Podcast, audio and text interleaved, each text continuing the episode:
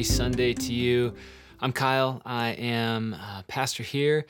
And frankly, we have a lot to get after today 23 verses in the Gospel according to Mark, chapter 7.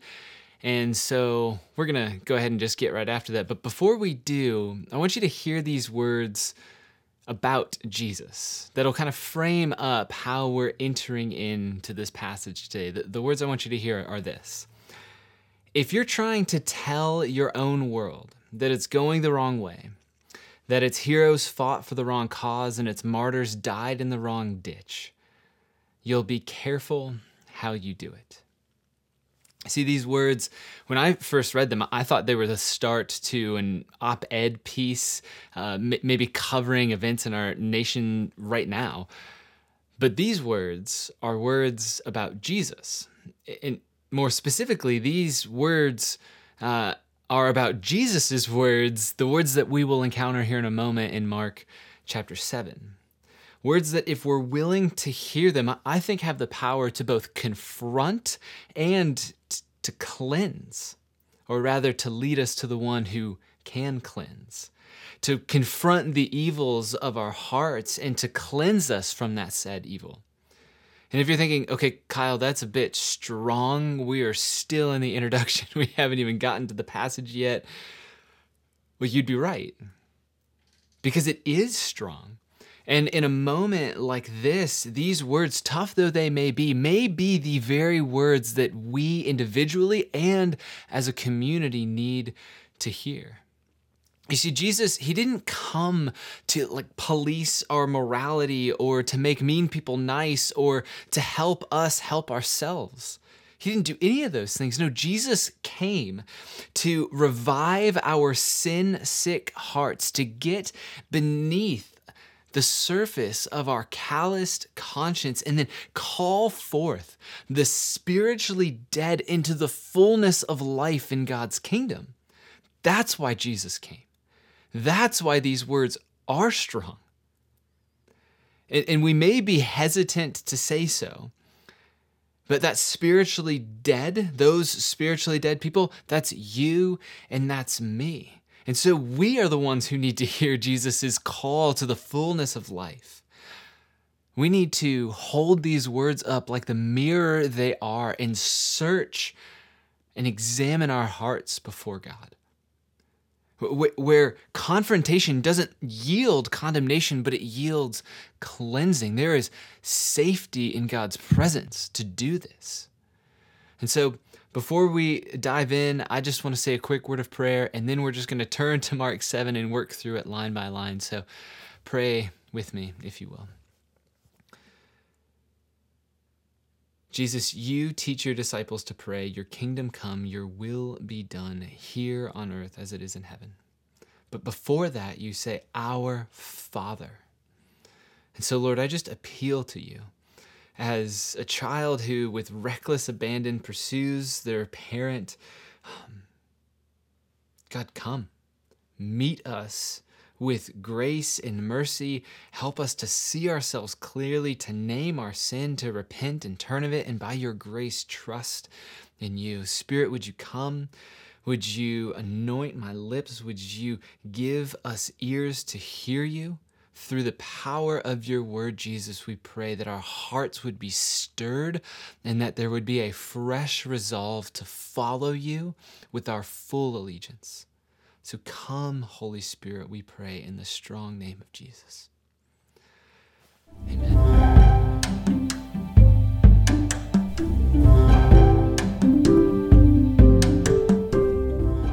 Well, on that, I invite you to turn with me to Mark chapter 7, starting in verse 1. And like I said, we're just going to work our way through line by line. And my request is simply this as we go through please do not look away if you feel indicted. As the as the mirror of god's word comes and, and starts to like show us who we are don't look away. Like hold the gaze of god's word in the face of jesus and let's lean into this together. So are you ready?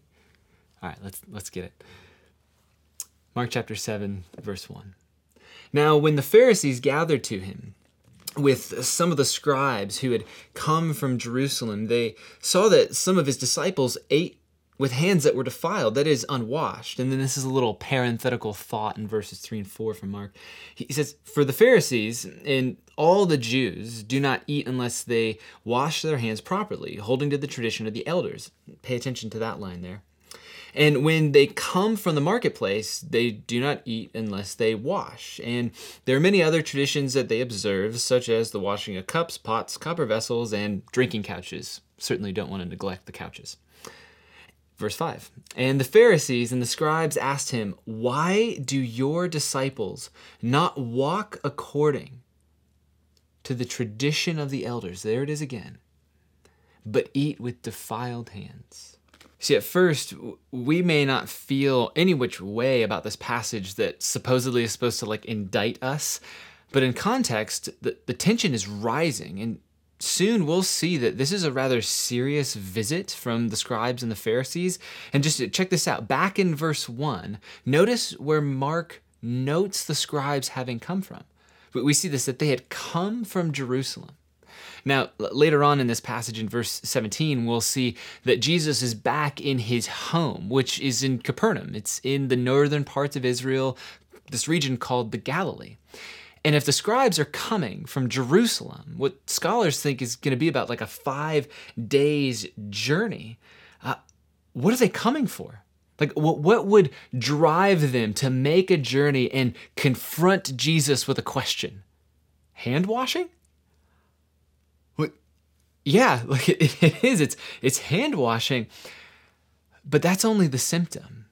We, we see the underlying cause, like the, really the reason that they're compelled to take the journey from Jerusalem to the Galilee. And we see it in verse 5, specifically in the language of the question they ask Jesus about his disciples. Listen to this again.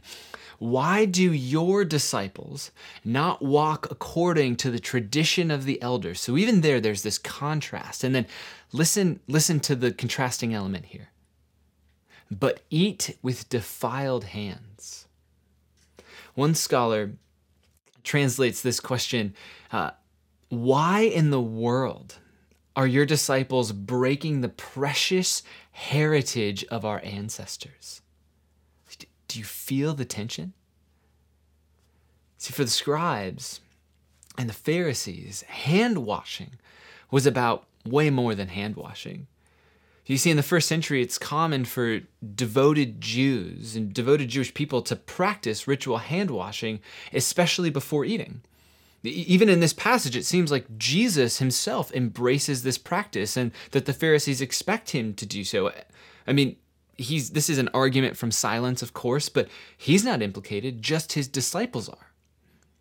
And this practice, it had nothing to do with germophobia and everything to do with holiness. That is the tension. By not observing their way of life, then, the scribes and the Pharisees feel like the disciples are violating the way of life that honors God's call to holiness. And now I know that was a, a pretty dense statement. And I hope that you can begin to feel the seriousness of this moment. But perhaps some context from the biblical authors will help us grasp the gravity of this tension. And this may feel a little like a bit of a nerdy digression, but stay with me because the juice, it's so worth the squeeze. See, on, on page one of the Bible, we encounter a world that is declared good by God. And more so, it's just teeming, just dripping, oozing with potential for God's image bearing creatures, humanity, that's you and me, to bring out all of its creative capacity. But quickly, what we see is that this world that God calls good is wrecked by rebellion. Human beings and spiritual beings alike, they reject the way and will of God and yield to sin. In other words, they call evil good and good evil, thereby disordering what God has rightly ordered. And sin, it's just one of the ways that the biblical authors talk about missing the mark of God's ideal. But the thing about sin, this failure to reflect the, the image of God and nature, attitude, and action, is it is utterly pervasive. It pervades our hearts, our familial relationships. It pervades our institutions. It pervades our cultures. It is utterly pervasive. And really, sin at its core, it breaks the heart of God and it fractures this relational trust between God and humanity. And God's response to sin is astounding. Now, now just pause here with me for a moment. How do you respond to an offense? Take stock of that. Do you recoil and then return rebuke for rebuke? Do you fire up? Do you foam over with anger, but you don't really show whether it just kind of drips down and then eventually affects everything around you? How do you respond to an offense? The likelihood is that the way you respond, the way I respond to an offense, is nothing like the way that God responds to an offense. You see, God's response to sin, which is this outstanding offense, is astounding. God's resolve is to combat sin by partnering with his enemy. Let me say that again. God resolves to combat sin by partnering with his enemy, that is, humanity. A partnership that will bring about their and the world's ultimate good. And God starts this off by selecting for himself out of these enemies a people whose father's Abraham, a father who will be a father of many nations. and then he tells these people, Israel, that God's cosmic restoration will flow through them, and get this, as they embody his rule and reign in the world. And it's then in this context, this context of relational trust, the restoration of relational trust and the movement of renewal through a people that then Israel's priests, these people who represented God to Israel and Israel to God, it's that Israel's priests received God's guidelines for flourishing and holiness. And they receive it in this weird book called Leviticus. stay with me. This is this is where it gets really good. I know that holiness conjures up all sorts of images in our collective imaginations, ranging from like halos and cartoons to maybe the denomination you grew up in. But what I encounter most often as a minister around the word holiness is this vague understanding of morality. And while morality is an aspect of holiness, it is not the full or main thrust of holiness. Because cosmic restoration, it's not about morality. Rather, when the biblical authors describe God as holy, what they're honing in on is this idea of God's uniqueness, his set apartness, if you will. In other words, to receive God's guidelines for holiness, that is the book of Leviticus, to receive God's guidelines for holiness was to receive a vision for participating in God's unique identity. So we may think the Leviticus is weird. And certainly some aspects are to our modern sensibilities, but it is a vision. It gives us a vision to partner with God, to be with Him, to love and live like Him. Leviticus, it's about living life in community with God. And so when we have that in mind and we arrive back in Mark 7, this desire for holiness, man, it is burning white hot. It's burning white hot in Jesus and in the scribes and Pharisees. But whereas one refines, the other destroys. You see, the Pharisees, they, they believed that if every Israelite could live into the priestly standards articulated in Leviticus, then cosmic restoration would come. Basically, if Joe Schmo Israelite can just follow the book of the law, follow the Levitical priesthood, like to a T, then surely God's restoration would come. But there's economic barriers to doing that. There's capacity barriers. There's like gaps that prohibit that from happening. But the Pharisees don't live like that's actually true. And it's then from this place then of of zeal and eager intent and if we're honest, this this pure and holy impulse that this ritual of hand washing emerges. And it's this impulse to be clean before God, to dedicate oneself to God in all places that informs this conflict.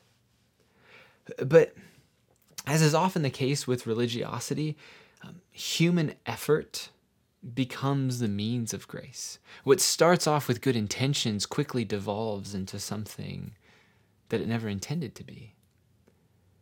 But because hand washing can't renovate the human heart, this holy impulse, however pure the intention may have been, it devolved into this dehumanizing and even destructive practice. I mean, just notice that two times when the scribes and the Pharisees call out the disciples, notice how they designate them as defiled.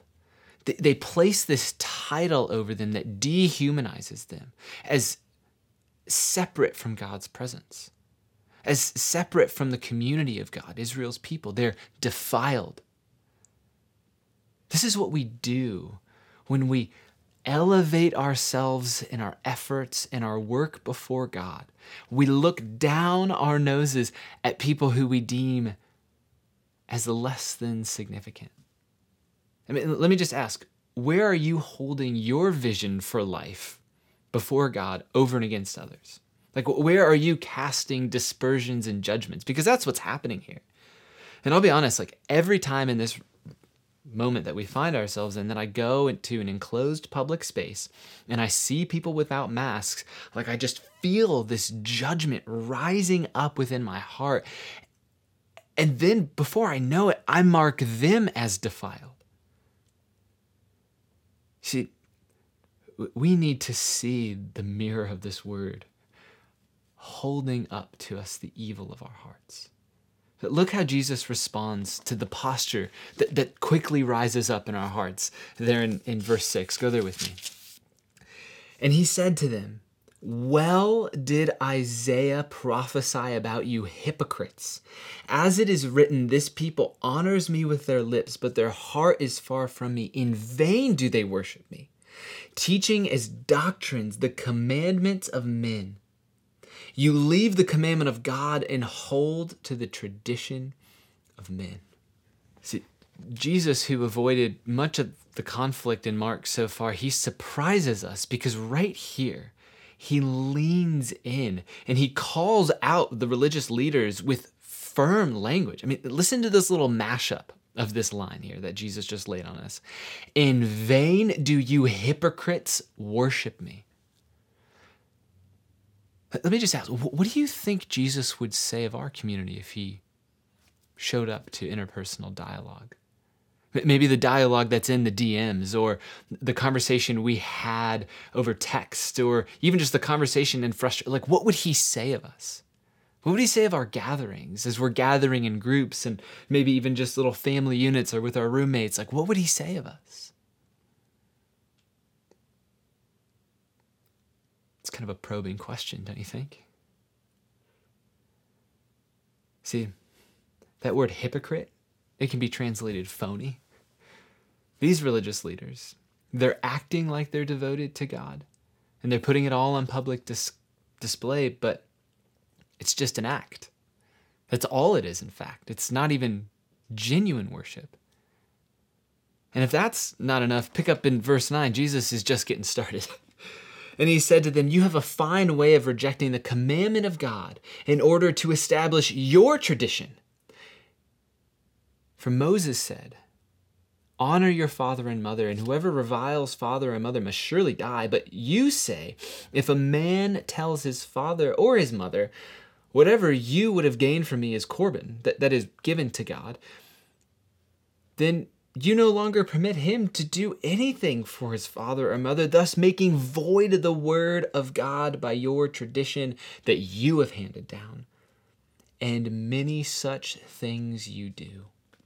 See, if, if we can remember, God's partnership with Israel was to bring about his rule and reign in the world, not human tradition. But what these religious leaders bring forward nullifies God's word. It does away with it. And now the, these leaders, they're, they're taking their religious language and they're applying it to a social agenda that victimizes those who have needs. And this is, this is what I mean, and this is how I got there. The law of Moses required the Hebrew people to honor their parents. And when I say honoring of parents, I'm not just talking about lip service. I'm talking about literal care of like uh, Eugene Peterson will translate outdoing one another and showing honor as playing the second fiddle, putting yourself in a position beneath.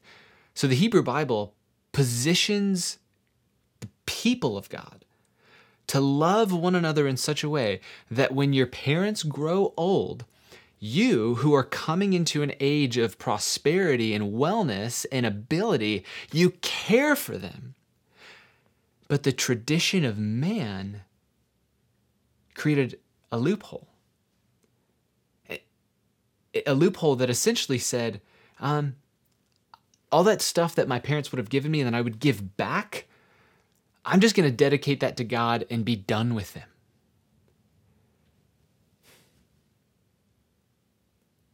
And if if you were gave that stuff over to God and that made you off the hook, Jesus then looks at you in this moment and is like, "What oath of total dedication to God is any good at all if it victimizes those who are in need? This is not what the love of God looks like, especially from you religious folk.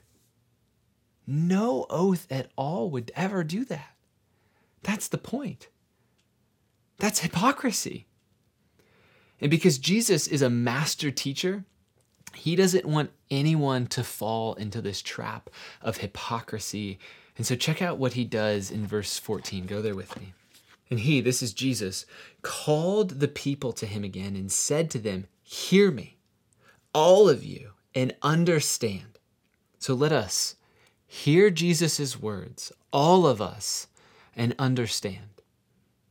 There is nothing outside a person that by going into him can defile him. But the things that come out of a person are what defile him. And when he entered the house and left the people, his disciples asked him about the parable. What's funny is all the commentators note that this isn't a parable, but it's such a bewildering statement that Jesus just made that his disciples are like, uh, surely that's one of those funny stories that you tell Jesus. Say more about that. Verse 18. And he said to them, Then are you also without understanding? I mean, Jesus just told the people to understand, and his disciples are there. I'm, okay. Are you also without understanding? Do you not see that whatever goes into a person from outside cannot defile him, since it enters not his heart, but his stomach, and is expelled? And then Mark adds this on Thus he declared all foods clean. Jesus announces in this moment that ultimately the hand washing tradition is a null and void tradition because true defilement originates elsewhere, not from the stuff on your hands. But just try to imagine yourself into this scene. Maybe you're a religious leader, that's how you see yourself, uh, or you're a person in the crowd, maybe a disciple of Jesus. Either way, you are a good Jew and the good Jew that you are, you know, you know that the thoroughly developed tradition of Israel, handed down generation after generation, taught strict dietary laws, what we call eating kosher. You know this. Here's just a sample of the language, just to jog your memory if you've forgotten. This is from uh, Leviticus 11. This is, this is what we read. You shall not make yourselves detestable with any swarming thing that swarms, and you shall not defile yourselves with them and become unclean through them. For I am Yahweh your God. Consecrate yourselves therefore and be holy, for I am holy. You shall not defile yourselves with any swarming thing that swarms on the ground. Yet Jesus, right here, being well aware of Leviticus 11 as a rabbi himself, says that there is nothing outside a person that by going into him can defile him. But the things that come out of a person are what defile him. So, what is Jesus doing? Like, is he getting rid of the law? Is he disobeying the law? Well, certainly not. Because if you look at, at another biography of Jesus, the Gospel according to Matthew, and Jesus' manifesto statement in Matthew 5 to 7, he says he's not come to abolish or do away or get rid of the law, but to fulfill God's law, to bring it to its completion, and therefore to lead us back to the heart of God and God's heart for human flourishing. So, what then is Jesus doing if he's not getting rid of the law, if he's not disobeying the law? Well, first, we need to see that the law of God may reveal our sin, but it doesn't restore our sinful hearts. The, the law is a signpost pointing to our need for restoration. And this is what Jesus confronts is that the Pharisees have made the signpost the substance. They have made that the end, but Jesus is saying, no, no, no, there is a better way, and He is here with you. The Pharisees believed that religiosity was the formula for restoration. But remember when Jesus calls the religious leaders phonies? That he also says this he says that their hearts are far from God. Why would he say that? Well, this gets to what Jesus is doing here. Because this is the core of the matter. Jesus clarifies that what you do and what you say is more toxic than anything you could take into your body. And if you're not convinced, just look down in Mark chapter 7, verse 20. And he said, What comes out of a person is what defiles him.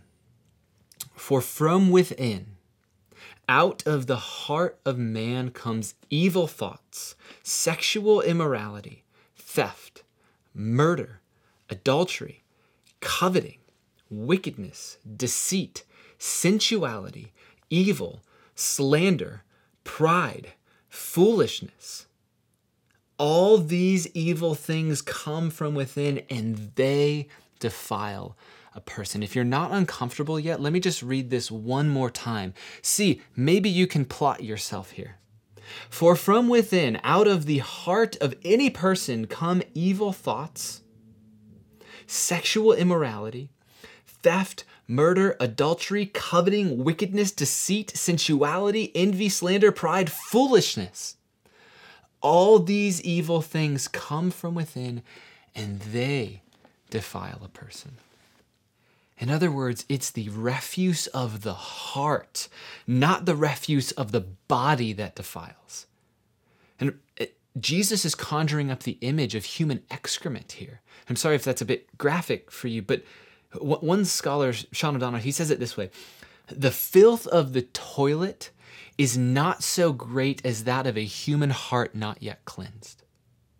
Let's hear that again. The filth of a toilet is not so great as that of a human heart not yet cleansed. And maybe you're thinking, okay, that was a bit strong. And when I like, I'm not doing too bad, Kyle.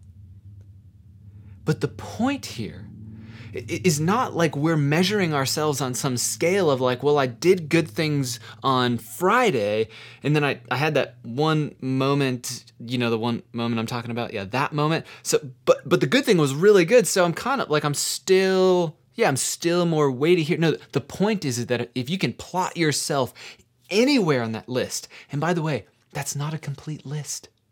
That's just a sample of the human evil. Just a sample. And if you and I can plot ourselves anywhere on this list, then Jesus is screaming that we too are in need of restoration because there is evil within. And so Jesus is confronting that evil by shining the mirror of his word in our face so that we might see that evil, name it, and ask, What then must I do, Jesus? See, if you're like me, and some of you are, but a lot of you aren't, but if you're like me, the road inward to, to self examination, it's uh, often quite a bumpy road, and so I just don't travel down it. I just avoid it. Because to go down that road inward is to then feel the feels, and I don't want to feel the feels, certainly not the negative ones, just the good ones for me. Thank you. I'm fine with those. But Jesus is not content to leave us where we are. It's a, wherever you are.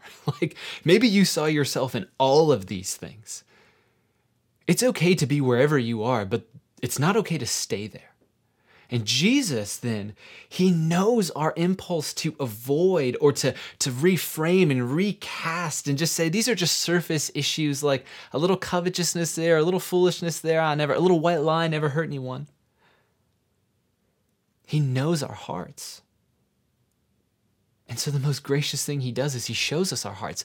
See, this tension between Jesus and the Pharisees, it's often painted as this antagonist protagonist relationship. And in part because it is, but I think that this is Jesus calling the Pharisees, maybe even his colleagues, to see that their vision for flourishing is broke because they've made the signpost the substance, and he wants them to see the substance. These men who know the Word of God, who revere the Word of God, who have this holy longing and impulse, have used then the Word of God to abuse the people of God. Jesus wants to confront that evil because he is the way forward for cleansing. And so he holds up the, the mirror of his words and he asks, What do you see? So, Gateway, what do you see? When you look into the Word of God and behold the face of Jesus, what do you see? Don't look away. If you can plot yourself anywhere on this list, then Jesus is confronting the condition of your heart and saying that your heart is in desperate need of restoration from the evil within. And this is a damning reality when the mantras of our time demand us to follow our hearts. See, we, we may not have the rabbinic tradition that is somewhat of a, a stumbling place for us. We don't have the tradition of men that precede us in religiosity. Maybe some of us do. Maybe we grew up in, in a fundamentalist framework, and so that tradition is still holding us captive. But if it's not that tradition, if it's not a religious tradition, then we have a party. We, we have an ideology, we have a framework, we have a way of seeing the world that, if we're honest, doesn't fully map on to the vision that Jesus has for flourishing. And that competing ideology, that competing party, that competing vision, it creeps in to our vision of living and loving like God. And Jesus is here to say to us that that is defiled. And that can hurt. That can hurt when the structures and people we've trusted in for years and years begin to crumble beneath our feet. That can hurt when all of a sudden we see, oh my goodness, it's not just good enough to say that I'm not a racist. I need to own that and be anti-racist. That that is a long road, a long bumpy road to name the evil of our hearts. But Jesus is here not to condemn us, but to make a way forward so we might be cleansed. You see, the renovation of our hearts, the, the cleansing of our hearts, it comes by faith, by allegiance to Jesus and to Jesus alone. The, the Pharisees and the scribes are a perfect example for us to look at right here because they give their allegiance to God plus something. So, what is that? What is that for you or for me? Is it God plus my gender identity? Is it God plus my sexual orientation? Is it God plus morality? Is it God plus politics? Is it God plus gathering or God plus not gathering or God plus mat? Like, what is it? Jesus is calling for our unadulterated allegiance. Because He wants to cleanse our hearts from all unrighteousness. He wants us to be the people through whom restoration will flow. But how can restoration presence flow through us if our hearts are defiled? That's like saying, I'm going to filter water through a Brita filter, but that filter is full of crap. It just, what would come out the other side would be no good. We would, it would, it would hurt our insides. It would be damaging to us. So what do we have to do? We have to cleanse that. And in the way of Jesus, the way we cleanse that is by entrusting ourselves to Jesus. By trusting that His way is the way toward human flourishing, and this is the way of the gospel. The way of the gospel is actually saying that I obey, I follow Jesus because I'm loved. I don't obey to be loved.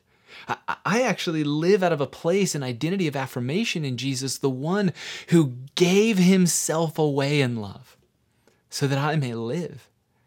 This is the movement of Jesus in this passage. And what's frustrating at the end is Mark, he doesn't tell us, he doesn't resolve the evil that Jesus identifies in his heart. He invites us to keep reading, which we will keep doing over these forthcoming weeks and months. But the beauty of where we stand today is that we actually we know the end of the story. We know that Jesus endured the shame of the cross, the sin of the world so that he would taste death so we could taste life.